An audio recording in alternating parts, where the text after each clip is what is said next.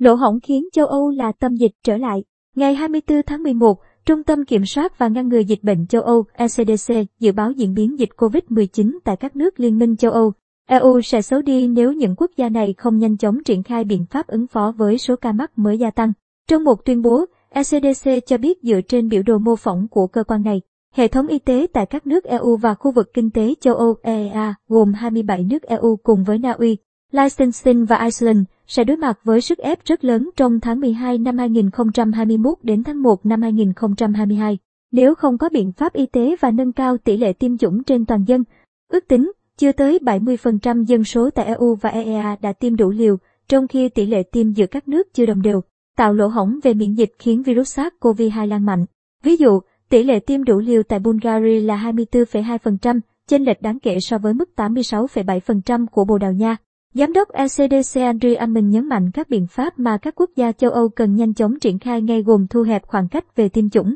tiêm mũi tăng cường cho người trưởng thành và tái áp đặt các biện pháp kiểm soát. Bà Amin còn nhấn mạnh đến việc ưu tiên tiêm mũi tăng cường cho người trên 40 tuổi. ECDC đưa ra cảnh báo trên, chỉ một ngày sau khi Tổ chức Y tế Thế giới WHO khu vực châu Âu cảnh báo các nước lục địa già và khu vực Trung Á có thể ghi nhận thêm 700.000 ca tử vong do COVID-19 vào tháng 3 tới. Theo thống kê của AFP, với hơn 2,5 triệu ca mắc mới và gần 30.000 ca tử vong trên thế giới trong tuần trước, châu Âu là khu vực chịu ảnh hưởng nặng nề nhất do dịch bệnh. Số ca mắc mới và tử vong tập trung nhiều tại những nước có tỷ lệ tiêm chủng thấp nhất khu vực ở Trung và Đông Âu. Việc châu Âu trở lại thành điểm nóng của dịch bệnh đã buộc một số quốc gia tái áp đặt các biện pháp kiểm soát dịch, thậm chí Đức, Áo và Italy đã ban hành các quy định hạn chế đối với những đối tượng chưa tiêm chủng.